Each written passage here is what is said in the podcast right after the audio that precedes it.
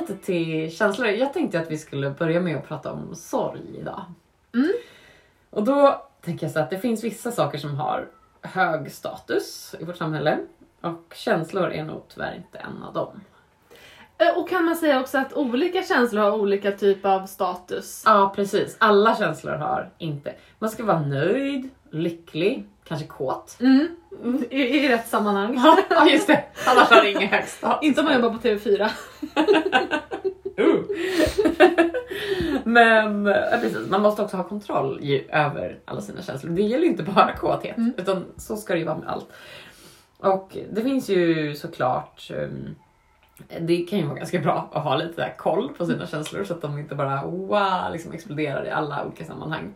Ehm, men det kan ju bli lite för mycket av den varan också. Alltså det har ju uppstått nu, tycker jag, väldigt, väldigt mycket i våran kultur en motsättning mellan att vara intellektuell och emotionell. Mm. Alltså du är antingen eller. Mm. Så fort du visar dina känslor så har du gått ifrån logik och intellekt.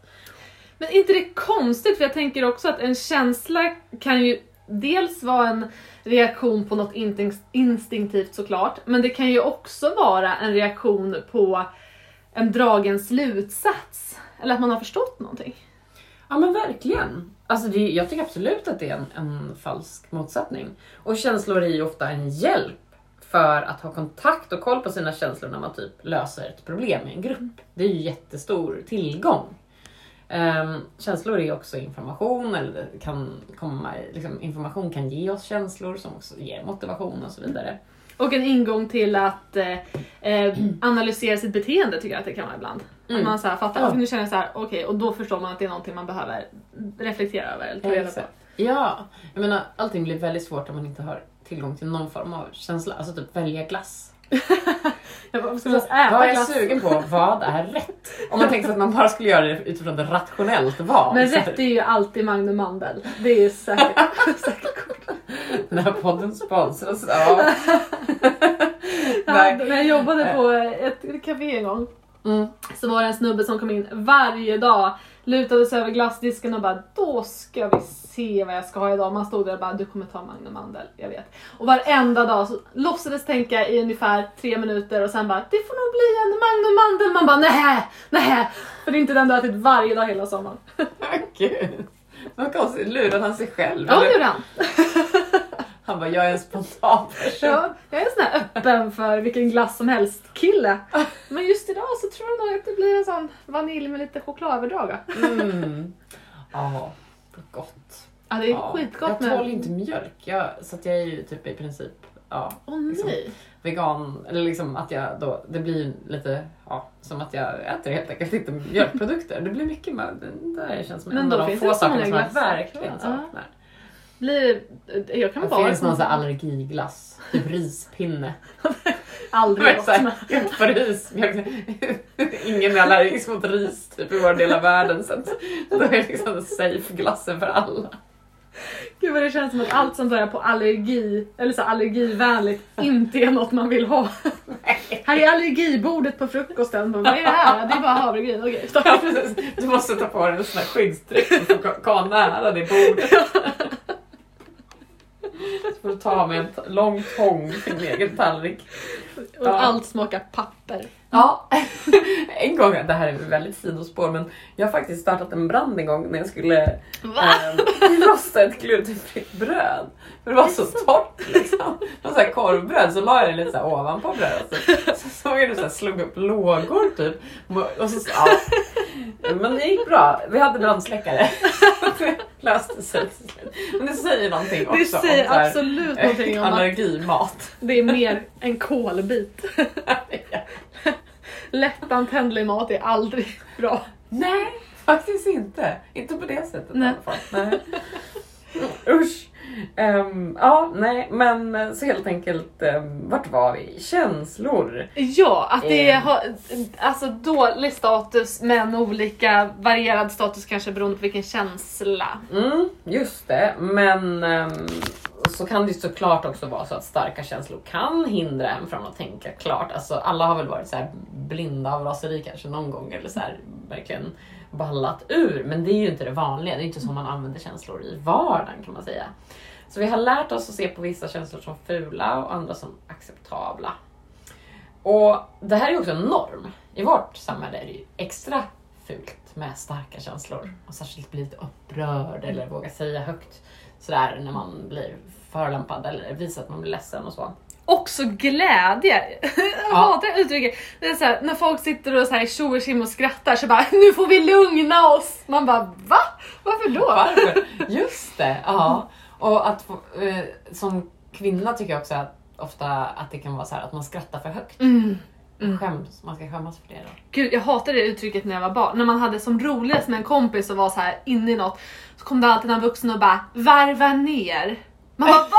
Jag förstår att du får höra det här mycket.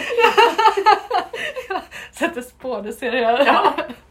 Hjärtefråga. Ja. Att inte behöva varva ner. ja. Sen blev jag också komiker. Japp. Men så här, att om en känsla ska uppfattas som rimlig och någorlunda intelligent så behövs det, alltså känsloforskare kallar det för att det ska finnas en mottagare. Alltså det måste finnas någon i andra änden som typ lite så accepterar eller bekräftar den här känslan. Så att om, det är väl motsatsen till det där varva ner då liksom. Mer såhär, ah vad kul att ni har roligt. Eller så här, är du ledsen? Ja men gud vad jobbigt för dig liksom.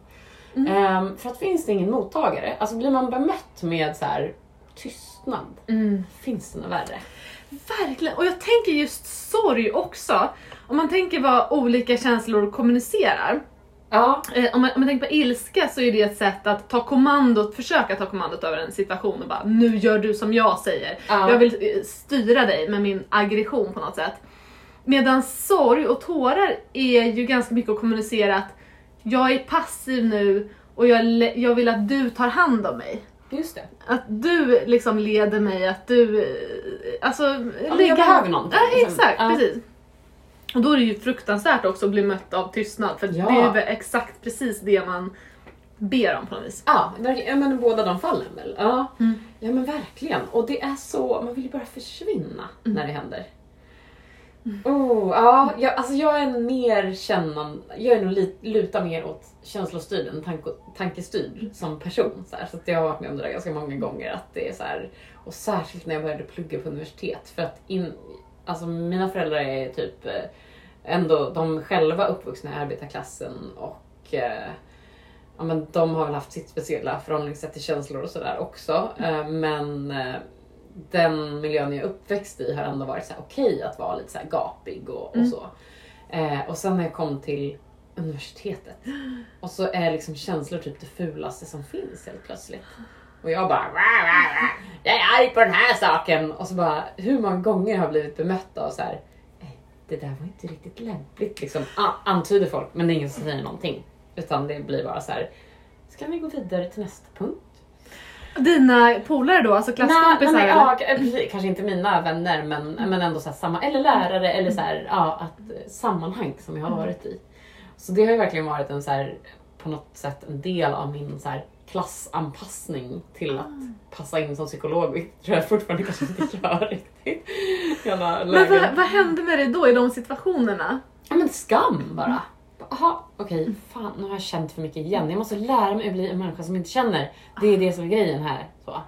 Vad jävla intressant. Mm. Mm. Och nu i efterhand kan jag tänka så här, men gud vad synd att det är så. För att som sagt, känslor är ju också användbara. Men det är väldigt tabu i akademiska kretsar. Särskilt och säkert i många andra kretsar också. Men... ehm, mm, så det, det här liksom, känslor är viktigt. Mm. Och det ehm, ska vi göra allvar av i den här podden. Ehm, men nu tänkte jag berätta ett, för nu, nu kommer vi in lite mer på sorg. Ehm, och då finns det, alltså man har ju ofta försökt då också att förminska liksom känslor i grupp. Alltså om någon säger att jag är så himla ledsen för att ekosystemen håller på att förstöras. Då är det såhär, åh, du vad duktig du är som känner. Eller Ja. så här, åh du är så känn, du är en riktig känslomänniska. Eller ja, men vad det nu är. Så där. Alltså alla de där kommentarerna, det blir ganska förminskande. Mm. Det blir som att säga så här. Ja, du är inte riktigt som oss andra eller du passar inte in just nu och det blir jobbigt och så försöker man kanske med tiden då att inte visa sina känslor. Och så blir det tabut och det blir, alla går runt och hämmar sina känslor. Och har man inte tillgång till dem så kanske man inte heller får den här impulsen att göra någonting åt situationen. Mm. Om man bara ska gå runt och tänka rationellt på sin vardag. Men eh, det finns ett jätteintressant exempel på några som gjorde tvärtom. Mothers of the Disappeared, eller Madres de la Plaza de Mayo. Eh, Det här utspelar sig i Argentina och där var det en militärjunta som tog över styret 1976. Och de styrde ju med ganska mycket så här rule by fear. Och vissa delar av befolkningen var positiv, andra var kritiska. Men det började bli farligt att vara kritisk. Så de som kritiserade styret eh, fördes bort från sina hem och försvann. Och senare har man hittat eh, Eh, massgravar och liksom tortyr. Alltså att det, det har verkligen framkommit att ja, men ungefär kanske uppskattningen är 30 000 argentinare som fördes bort på det här sättet. Och då var det även personer som kanske pratade med eller var vän med de som satte sig mot regimen. Så föra bort folk, det var en uttänkt strategi från militärjuntan såklart för att sätta skräck i befolkningen och det funkade ganska bra. Men de som började bryta den här tystnaden på ett mer ovanligt sätt, det var en grupp kvinnor, mammor. Och det, det de gjorde var att de började samlas på Plaza de Mayo som är ett slags politiskt torg där bland annat Argentinas frihet har utropats. Och, sådär. och det de gjorde var att de sörjde sina försvunna barn offentligt. Och då hade de vita sjalar som symboliserade här vita tygblöjor som de hade Åh. på huvudet. Så där de hade broderat barnens födelsedatum. Och så hade fy de vad mörkt. Mm. Ja, och så hade de så här foton då på sina barn. Från början tror jag de bara var 14-15 personer. Men det de gjorde var att de sörjde. Och det här gjorde ju militärregimen helt förvirrad. Därför liksom, eh, ja men vi, vi vet hur man bemöter så här, våldsamma upprorsmakare, men hur bemöter man ett gäng sörjande kvinnor? Alltså knappast med att man bara mejar ner dem. Mm. Det hade varit väldigt, väldigt hårt kan man säga. Ja, det hade väckt väldigt mycket äckel och avsmak. Liksom. Så det var det som var så himla genialiskt egentligen. Med att de använde sig av den här mest sårbara känslan. Så istället eh, så försökte de hantera, alltså militärregimen då försökte hantera det genom att man, ja, som vanligt, vi eh, gråtande kvinnor, vi kallar dem för galningar. Ja, eller så här hysteriska liksom. Precis. Så man börjar kalla dem för de galna mödrarna. Las madres locas. De gråter för att deras barn är borta. De är ju crazy. Ja. Alltså det är Ja, väldigt eh, ologiskt. Mm. ja verkligen. Så då försökte man liksom att göra den här rörelsen till irrationell och använda deras känslor som ett argument för att de inte skulle vara pålitliga. Och det här tycker jag också är typiskt för hur vi nedvärderar känslor Mm. idag också. Alltså miljövänner som sörjer jorden. De kanske anses ganska töntiga eller något. Ehm, jag har knappt sett det användas i stor skala med lite undantag från alltså konst och artivism, alltså konst och aktivism. Typ, där kan man ju använda sorg på ett annat sätt. Men i Argentina så funkar inte det här särskilt bra. Som tur var. Jo, första gången de samlades så var de ju bara 14 stycken. Men rörelsen växte med tiden och det blev flera hundra mammor som anslöt. Och ju mer kraftfull den här rörelsen blev, desto mer farlig blev den förstås också för den här militärjuntan. Och 14 av de här mammorna försvann själva. Men de som var vid livet eller liksom fanns kvar, de fortsatte med sina manifestationer. Och de var också väldigt eh, strategiska. De valde att samlas vid stora viktiga händelser med mycket mediebevakning. Mm. Till exempel så var det någon stor hälsokonferens, internationell. Gud vad smart. Mm. Eller vi, när Argentina hade fotbolls-VM 1978. Genialt. Då Mm. stod de där. Med liksom kamerorna på plats och alla bara, vad är det här? Liksom. Och då kunde de ju lägga fokus på den här frågan. Liksom. Ah, Gud vad smart. mm. Genier. Ja, och då började det ju verkligen på riktigt att hota makten. Därför att det spred sig internationellt, folk började veta om det här som pågick och även inom landet att fler började liksom, oj shit. Um, så vi, det var en demonstration 1982. Då började de um, skjuta in i demonstrationen med maskingevär. De fick order om det liksom. Men grejen är så här att, och det här tycker jag är väldigt intressant och fint, med att ofta i sådana situationer så är det så här, när det är en tillräckligt stor rörelse så vet ju poliserna som ska utföra den här ordern att så här, ja men jag vet inte vilka som finns i den här massan men jag vet Mm. att de är många och det är min stad. Det kan vara min granne, Mm. det kan vara min moster. Liksom. Så att man vill inte skjuta. Alltså det är ett sånt starkt motstånd att skjuta in. Så att det avfyrades jättemycket skott. Men det som händer är att man siktar med flit för högt. Ah, så det ska se ut som att man gör... Man lyder order men man siktar dåligt. Mm. Så det var en som dog. Oh. Och tio skadades. Men det här ledde ju till ett enormt bakslag liksom. När, när det här kom ut. Så här, hur man ser liksom hur man så skjuter på sörjande kvinnor. Alltså, det, det är svårt att känna sympati för någon som skjuter med maskingevär på en gråtande mamma. Ah, Det är liksom inte jättesvårt att välja sida där. Ja, nej, precis. Så nästa gång det var demonstration så var de flera tusen. Mm. Och såklart tillsammans med en massa andra händelser som det var en ekonomisk nedgång, regimen hade haft något konstigt krig som de hade torskat.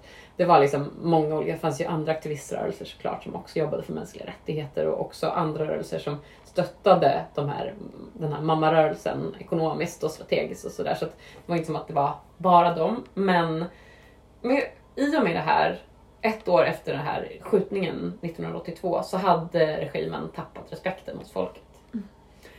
Och där började demokratiseringen av Argentina. Är det sant? Ja. Gud jag får lite gåshud. Jag kände inte alls till den här historien. Mm. Det var mäktigt. Ja men det är så coolt sätt att bara nej, vi Mm. tänker inte låta oss kalla oss för galningar. Mm. Mm.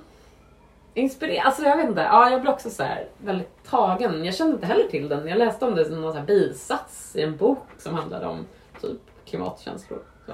Men det där är ju verkligen också ett sätt att lägga styrka i sin sorg. För det som eh, man ofta kan eh, associera med sorg är ju svaghet. Att Mm. eh, ja, men när du gråter är du som svagast och då är man som sårbarast för att eh, hamna i någon annans våld eller bli överkörd på något sätt eller så. Men det där var ju ett väldigt fint exempel på att att lägga styrka i sorgen och stå för sorgen och stå kvar vid sin övertygelse i det. Och att det verkligen är ett sätt att, eh, att använda den på ett annat sätt. Och att bli framförallt kanske bli betraktad på ett annat sätt. Ja, ja verkligen. Mm. Jag har ett ganska sånt starkt minne av klimatsorg. Där jag bara, det var någon gång där jag liksom bara släppte. Jag hade varit ganska frustrerad under en längre period och kände, det här var liksom långt före 2018 och extremvädren då alla, alltså plötsligt så förstod ju alla klimatet men det här var liksom flera år innan det och jag tyckte att jag gick runt och kämpade i min vardag och jag kämpade på lite, liksom försökte, jag var ganska vilsen också i vad jag skulle göra. Ehm, och så var det som att jag hade bara lärt mig mer och mer och mer och, och varit mer och mer arg och sen till slut så bara istället för att vara arg så, så här, ah, släppte jag på något sätt och bara grät. Och det kändes som att det aldrig skulle ta slut. Det kändes som att jag sörjde. Det var nästan som att det inte var jag som grät. Utan det bara var gråt. Förstår du? Ja, jag fattar. Jag fattar Alltså känslan. när det blir så här supersorg. Mm. Verkligen. Som att jag bara var i den här gråten. Och jag vet inte ens hur länge, alltså jag tappade kontakt med tid och rum ungefär. Och bara var i den här sorgen jättestarkt. Och sen, men då kände jag också så här. Det är en ganska cool känsla när man tappar sig själv. Ja. Om man inte blir rädd. Ja. Att eh, så här, ah, jag är grå, jag är i den här sorgen, det är inte bara jag. Det här gäller ju egentligen, det här är någon slags global, och det är bara det att jag som råkar känna det här just nu. Men det är ju inte någon som har gjort något mot mig personligen utan det här är ju något som vi alla håller på med eller ja, vi som är liksom mer förövare här Mm. uppe i högutsläppare och högkonsumtionsländer. Så. Liksom en kollektiv sorg att kliva in i på något sätt. Ja, verkligen. Och gud vad, när du säger det där också, vad tydligt det blir också att gråt och sorg är så förknippat med acceptans också. Ja, när man väl kommer dit ja. Mm. Mm. Att det är när man, när man på något sätt ser saker för vad det är och mm, ac- alltså, accepterar att ja, det, här, det är så här det är. Man vågar se saker för vad det är. Då kommer ju sorgen också. Mm. Men jag kommer ihåg att jag till och med typ tog en selfie så här, efter hela den här gråt. Så här, jag bara, alltså det här är så mäktigt. Jag måste dokumentera det här. Har du kvar den bilden? Ja men jag tror det någonstans fast jag har inte riktigt koll så här. Men Det eh, var som omslagsbild på den här podden. Kalis klimat. Gud, det där borde vi göra en hashtag av. Alla, när alla kommer till den sorgen, hashtagga, lägg ut Just det, klimatsorg. klimatsorgen, den Ja. renaste. Just det.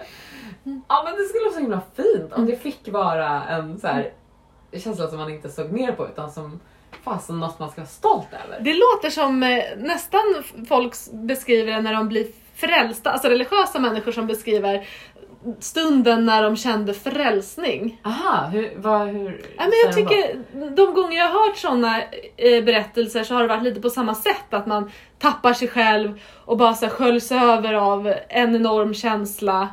Eh?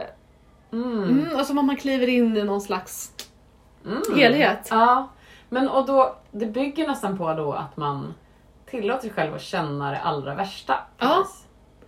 Och det måste man väl göra för att sluta vara livrädd för det allra värsta.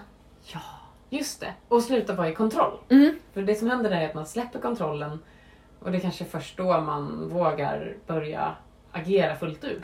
Ja, och det känns väl också som att enda sättet att eh, våga vara i, i kontakt, eller att kunna vara i kontakt med klimatkänslor och liksom på riktigt engagera sig i klimatet är ju att släppa kontroll. För man kan inte ha kontroll eh, över hela och det är väl därför man undviker det så in i det sista för att man eller man kanske upplever en viss typ av kontroll när man bara håller det till sådär eh, klimat, alltså sopsortera, göra... Det man själv kan kontrollera. Ja, exakt, precis. Mm. Eh, men, men om man ska ge sig in i de här stora grejerna, vilket ju känns obehagligt, så måste man ju också acceptera att jag kommer inte kunna lösa allt i ett Google Drive-dokument. Just det. Och då släpper kontrollen och då kommer känslorna. Mm. Och det är för att man är rädd kanske lite då för känslorna också, som man undviker. Ta det sista steget. Mm, så det skulle kanske kunna vara ganska transformerande om man inte var rädd för sina känslor på det sättet. Mm. Mm. Men har du tänkt på att det finns en sorts hierarki i sörjande?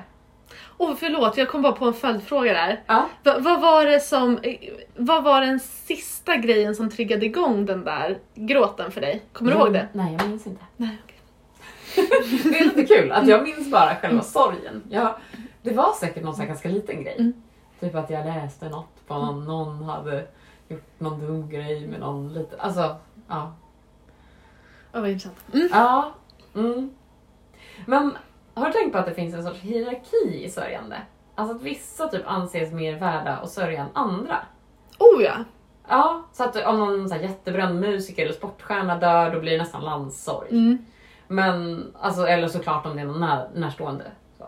Men om tanten som tigger utanför mataffären och går runt och pratar med lyktstolpar dör, då kommer nästan in, ingen i grannskapet att bli ens ledsna. Mm. Och där är också så här, om man tar liksom ett steg till, att typ en klädfabriksarbetare i Kina eller en bananplockare i Colombia, om de dör 27 år gamla i cancer av alla gifter de får i sig genom sitt jobb. Det vill man ju inte ens tänka på Mm. när man står där i affären och väljer liksom, banan eller äpple, t-shirt, ska jag köpa den här t-shirten eller inte? Så. Och man vill ju absolut inte sörja det. För då måste man ju erkänna. Exakt, då är det acceptansen igen ja. Mm. Det är jätteförknippat. Mm. Mm. Så att den där hierarkin, det liksom, handlar ju om att vi värderar människor och andra varelser på olika sätt. Och människor är väl ofta överordnade Mm. typ ekosystem. Alltså, du är typ flummig om du sörjer för att en sjö har blivit förgiftad. Så här. Även om det var där du lärde dig fiska när du var liten. Och så vidare. Och finns det också en hierarki åt det hållet att man kan stoppa sig själv ibland för att man tänker att jag är inte den det är mest synd om. Ska jag vara ledsen över klimatet när det finns andra som drabbas mer? Och då tänker man att eh, jag har inte samma rätt att gå in i den här känslan. Mm. Ehm, brukar du tänka så? Absolut att jag nog kan eh, stoppas av ja men det finns de som har det värre känslan så att jag ska inte tycka synd om mig själv. Så, så är det ju inom alla liksom, områden i ens liv också att man kan så här, ska jag gnälla över det här när det finns bla bla bla liksom. Mm. Men det är ju egentligen en ganska absurd, eh, alltså det är ett absurt argument eftersom alla människor har ju alla känslor och ett behov av att känna alla känslor så att det är ju inte liksom, det finns ju inte en meny för att om du upplevt det här för att känna den här känslan i den här styrkan. Men jag Nej. tror att det är ganska vanligt att man, eh, att man tänker så. Ja men verkligen, och det kan ju också kännas ganska provocerande om det är någon som skulle vara väldigt mycket åt det hållet, att bara jag sörjer men inte agerar. Ja. Mm. Då skulle man ju bara, men hallå, nu får du börja göra något också. Alltså det gäller ju inte bara att fastna i, i sorgen heller, utan sorgen behöver ju vara ett sätt att på något sätt komma vidare, eller komma loss. Skulle man gilla någon som ägde ett oljeraffinad... oljeraffinad jag kan inte säga ordet, oljeraffinaderi, säger man så? Ja. Mer om man satt och grät. Jag kommer, jag kommer bygga ut. Åh, det här kommer bli så dåligt. Kanske lite mer i och för sig. Jag tror det, när du säger det alltså. Ja. Det känns ändå bättre på något sjukt sätt, vilket det ju inte ens är. Det är, så här, det är handlingarna som ändå räknas där. Men ehm, jag tänker också så här att sorg kan vara något positivt för en grupp. Mm. Det är olika att ha sorg själv och ha sorg tillsammans med andra. Alltså det kan vara jätteskönt att sörja tillsammans. Och särskilt om man jämför med att vara ganska avskuren i det. Det kan skapa en vi-känsla. Uh, jag tänkte att vi skulle säga något roligt om det. Åh, jag känner press. Ja precis. Vad roligt om att Ja, gråta i grupp. här, samma som så här, fotbollshuliganer typ, som känner vi-känslan när Ja. deras lag typ vinner eller förlorar. Liksom.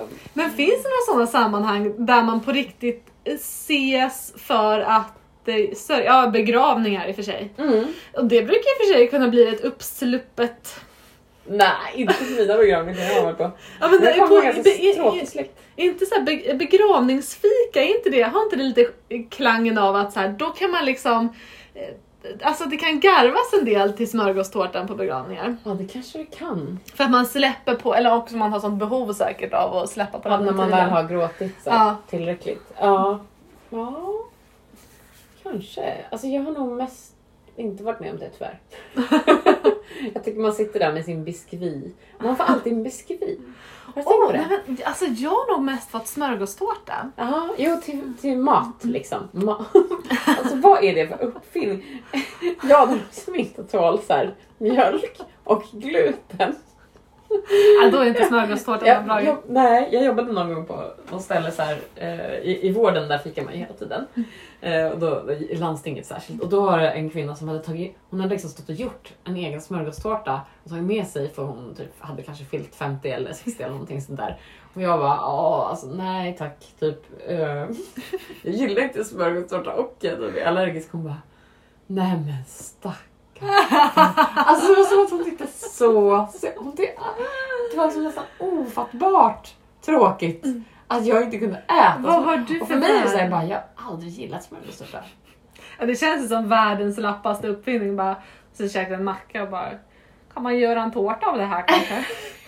Det händer om man lägger flera mackor på varandra och har jättemycket pålägg. Ja, tårta, tårta. Det är alltid kul med pålägg. Liksom. Ja. Men det är inte ganska svårt att göra smörgåstårta. Man ska liksom vika laxen som en ros. Typ. Ja, det beror på vilka ambitioner man har. Jag har aldrig gjort en smörgåstårta. Det är en Nej. konstig kombination. Och ta något som är så här, det slappaste så här frukostgrejen och försöka göra något lyxigt av det. Ja, det är en Och utmaning. Eller grötfondy. Det, det skulle vara något på, det ska Ja, jag på min begravning. Doppa frukt i havregrynsgröt. Stackars alla som är allergiska mot gröt som inte kan äta det här. Men det är jättelätt att allergianpassa gröt. Ja, nästan alla kan väl äta gröt. Förutom som paleo-människor. De äter blomkålspopcorn bara. istället. Oh, vad är paleo-människor? Det är sådana som äter stenålderskost. Och då är det alltså att man inte äter typ spannmål och sånt. Mm. Och vad är blomkålspopcorn? Jag vet inte. Jag Så såg det man man framför mig. alltid tar så här någonting och gör, ska göra något annat. Alltså typ så här, i raw, raw food så gör man så här gurkpizza. Exakt, och då går- utgår man alltid från saker som ser likadant ut, inte smakar. Ja, just bara, det. men blomkål ser ut som popcorn. Ja! Vi bara säger att det är blomkålspopcorn. Lägger det. morot i ett korvbröd så är det hotdog. Gud. Hmm. Vad har vi nu då? sorg, kollektiv sorg. Ja. Gemenskap, gråta i grupp. Ja men just det. Ja men alltså, det blir en slags gemenskap i att känna sårbarhet tillsammans. Och det kan ju vara kraftfullt. Ja men som vi såg i det här exemplet med de sörjande mammorna. Mm. Ja men alltså jag tror så här också att ehm, många försöker snabbspola förbi sorgen. Eh, när man börjar agera så är det liksom att man går till så här ilska, ilska, ilska, frustration, frustration. Men då kan det ju egentligen också bli att man fastnar lite. Att, eh, ja, shit liksom. Jag är så arg, jag är så arg, jag är så upprörd. Så. Jag har fått den frågan några gånger, det är inte så jättevanligt, men så här, folk som ändå är så här, ja men jag lyder alla dina råd, liksom, jag agerar, jag gör meningsfulla saker, jag, jag gör alla de här grejerna som brukar vara bra för klimatoro, eller när man har det. Men jag känner mig bara dränerad. Mm. Och då när man börjar kolla på det, eller så här, lyfta, skrapa på ytan, så här, då kan det ofta vara att man också har ett behov av att få sörja faktiskt. Hmm. Så att man inte bara använder den här ilskan till att ta sig framåt, utan att man också behöver få vara ledsen. För att alla känslor behövs på något sätt och har sin lilla plats. Och, och då är det... Vad är... Hur ska man veta då vad som är en lagom tid att vara ledsen? Men hur vet man när man har fastnat och hur vet man när man har spolat förbi det för fort? Just det. Ja. Ja, det är jättesvårt. Att ofta till exempel om man är deprimerad, då är det ofta att man antingen gråter he- hela tiden eller ingenting alls. Och Mm. ingen av dem brukar vara särskilt läkande. Så. Ja, vad är tricket där egentligen? Hur vet man om sorgen är konstruktiv? Men sen, hur kan man avgöra om någon sörjer för mycket? Alltså, för det kan ju också vara så här när någon har gått bort. Mm. Ja, men någon kanske behöver sörja i tio år liksom, till och från. Men det viktiga är väl att inte hela livet stannar upp och bara handlar om det. För då fyller man inte på med någonting som kan Mm. ge tröst eller glädje. Utan att det behöver finnas en variation. Just det, det kanske är det. När det börjar ta för mycket plats från sånt som hade gjort en gott. Precis, som också faktiskt hade hjälpt den att läka. Ja, och i det här fallet då så kanske det också är ta plats från det som hade hjälpt planeten att må Mm. bättre. En grej som jag tror också kan vara bra, att också så här, först vara ledsen och sen bli arg och bara nej nu jäklar, nu får det vara nog. Ofta blir det väl så att man Mm. tröttnar på att vara ledsen till slut Mm. och bara uh, nej. Och, där, och då kan kraften börja komma för att jag tycker ofta, i alla fall för mig och jag tror för många, att sorg ändå är en känsla som gör att jag mer så slappnar av, jag blir inte så handlingskraftig utan jag mer är i själva sörjandet. Men ilska däremot kan ju göra, det är ju mer som en kraft, det är ju som att få fart. Mm. Och det är väl därför kanske det är bra att vara i gråten ett tag. För att efter ett tag när man är i någonting för länge så blir man ju uttråkad. Och tristess är ju verkligen bästa källan till kreativitet också. Ja, Och Det är alltid mitt knep när jag känner att jag behöver så här, jag vill komma åt min kreativitet. Då stänger jag av telefonen och stänger in mig och så är jag bara där en hel dag och sen har jag eh, jättemycket nya projekt på gång. Och det är väl lite samma Ja. sak när man tröttnar på en känsla då, att man, nej men nu är jag trött på att gråta. Ja men just det, och då kanske också är klart. Mm. Alltså man behöver gråta tills det är klart. Mm. Och det tycker jag kan vara så sorgligt så här med typ, jag har ju en treåring Mm. och ibland, oftast, jag vill verkligen att han ska få gråta klart så här, när han är ledsen. Men ibland hinner man inte. Typ i morse så här, jag hade punka på cykeln och då blev han skitledsen. Han tycker det är jobbigt när saker går sönder. Eller när det blir så här Ah. fel. Så då hade vi lite bråttom och så skulle jag då så hade jag satt honom i cykelstolen och han älskar att åka den där cykelstolen och så bara Nej, det är punka. Vi, vi måste, du måste cykla på din andra cykel själv istället. Och han bara började storgråta så här mitt på gatan också. Jag bara eh, vi kan inte stå här mitt i gatan, du måste hoppa av nu, hjälp till. Och, så här, och att jag typ fick avbryta honom i Ja. att inte få gråta klart. Att det kan kännas så himla hårt. Mm. Jag s- Och han liksom gick efter mig och bara... Jag bara Kom nu, jag måste gå och hämta reservcykeln. Så här. Och det är så här... Usch vad jag inte Ja, jag gillar fattar. det. Nej, jag fattar. Och, ja, stackarn. Pussa honom extra många gånger. Jag, jag känner igen den känslan. Och sitta och gråta på en reservcykel. Ja, känns det ibland. ja, ja! Nej, nu är det synd om mig faktiskt. Ja. Ja. Jag kan relatera. Ja, och det kan jag också komma ihåg från när jag var liten själv. Så här, hur många gånger man uppmanades att uh, stänga av. Liksom, Mm. Ja, men nu får du sluta gråta. Mm. Nu passar det inte längre. Mm. Mm. Och på universitetet framförallt. Ja, just det. Ja, kanske inte var just gråt. Det var Du bara, jag punka, fattar ni inte? Så, nästa punkt. ja. Ja. Ja, nej men... ehm, Ja, jag hoppas att det här ändå kan visa lite så här på ja, men styrkorna med Mm. att ha tillgång till sina känslor. Men att använda dem då på... ehm, våga, våga visa dem. Och eh, ja, men framförallt sorg då. Att det är nog lite underanvänd känsla där vi som inte tillåter oss. Mm. Mm. Sen ska vi snacka mer om massa andra grejer. Men jag tror att nästa avsnitt så kommer det handla om lite mer så här, hur ska man göra när man har mycket känslor kring de här frågorna. Sen kommer vi mer in på ilska och skuld och Ja. perfektionism och allt det där andra. Alla, alla känslor. Glädje kring klimatet känner jag mig taggad på att prata om någon gång också. Ja! Ja. Vad, vad som, vart hoppet ligger, vart glädjen finns. Mm. För ja, men jag känner att jag behöver något som lockar mig lite också. ja men verkligen. Vi kan inte bara älta en massa skitjobbiga känslor. Vill du sätta dig in i klimatet? Man kommer vara skitledsen sen arg. Ja. Jag vet inte, jag ska kolla Ja. på det. Nej men jag fattar ju att det finns massa, att, att sen när man har tagit sig igenom det här så finns det någonting annat eh, som är eh, häftigt att uppleva liksom. Just det, ja, men verkligen. Och jag, det kommer vi återkomma till såklart och prata mycket om hopp. Mm. Men det man kan se är ju att hopp är ju typ inte någonting som bara uppstår utan det är någonting som kommer ur handling. Men då kanske man ändå också måste känna de här känslorna för att komma till handling för att sen kunna känna hoppfullhet och eh, mening. Alltså det är klart att man kan tänka hoppfulla tankar ibland om man fyller på med den typen av info. och Så. Men det kan ju bli ganska platt så här, att man blir beroende av en viss tanke. Det är lite som att säga till sig själv varje dag när man vaknar, jag är snygg och attraktiv. Att det, så här, det kommer funka typ i tre dagar och sen kommer det bara, det här har jag redan Det hört. skulle inte ens funka en dag. Då är det man vaknar och ser sin frilla åt alla håll. Är skitsnygg. Nej. Nej. Nej, jag har faktiskt aldrig heller provat det där tricket. Jag har nog aldrig vaknat och känt jag är attraktiv. Det har nog aldrig hänt. Jag brukar nog inte ens reflektera över sådana saker när jag vaknar. Nej. Jag är typ såhär, vem är jag? Ja, Var är jag?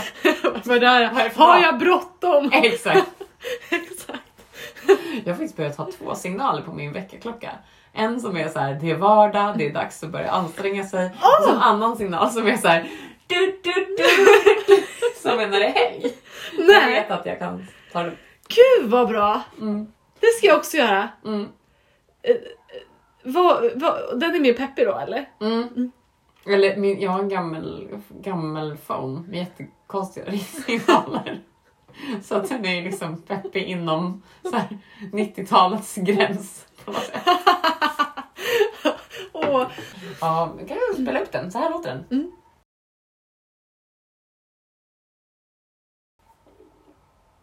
Ja.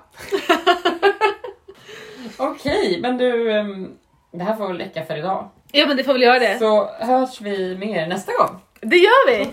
Ha det fint. Tack för oss. Hej. Ciao.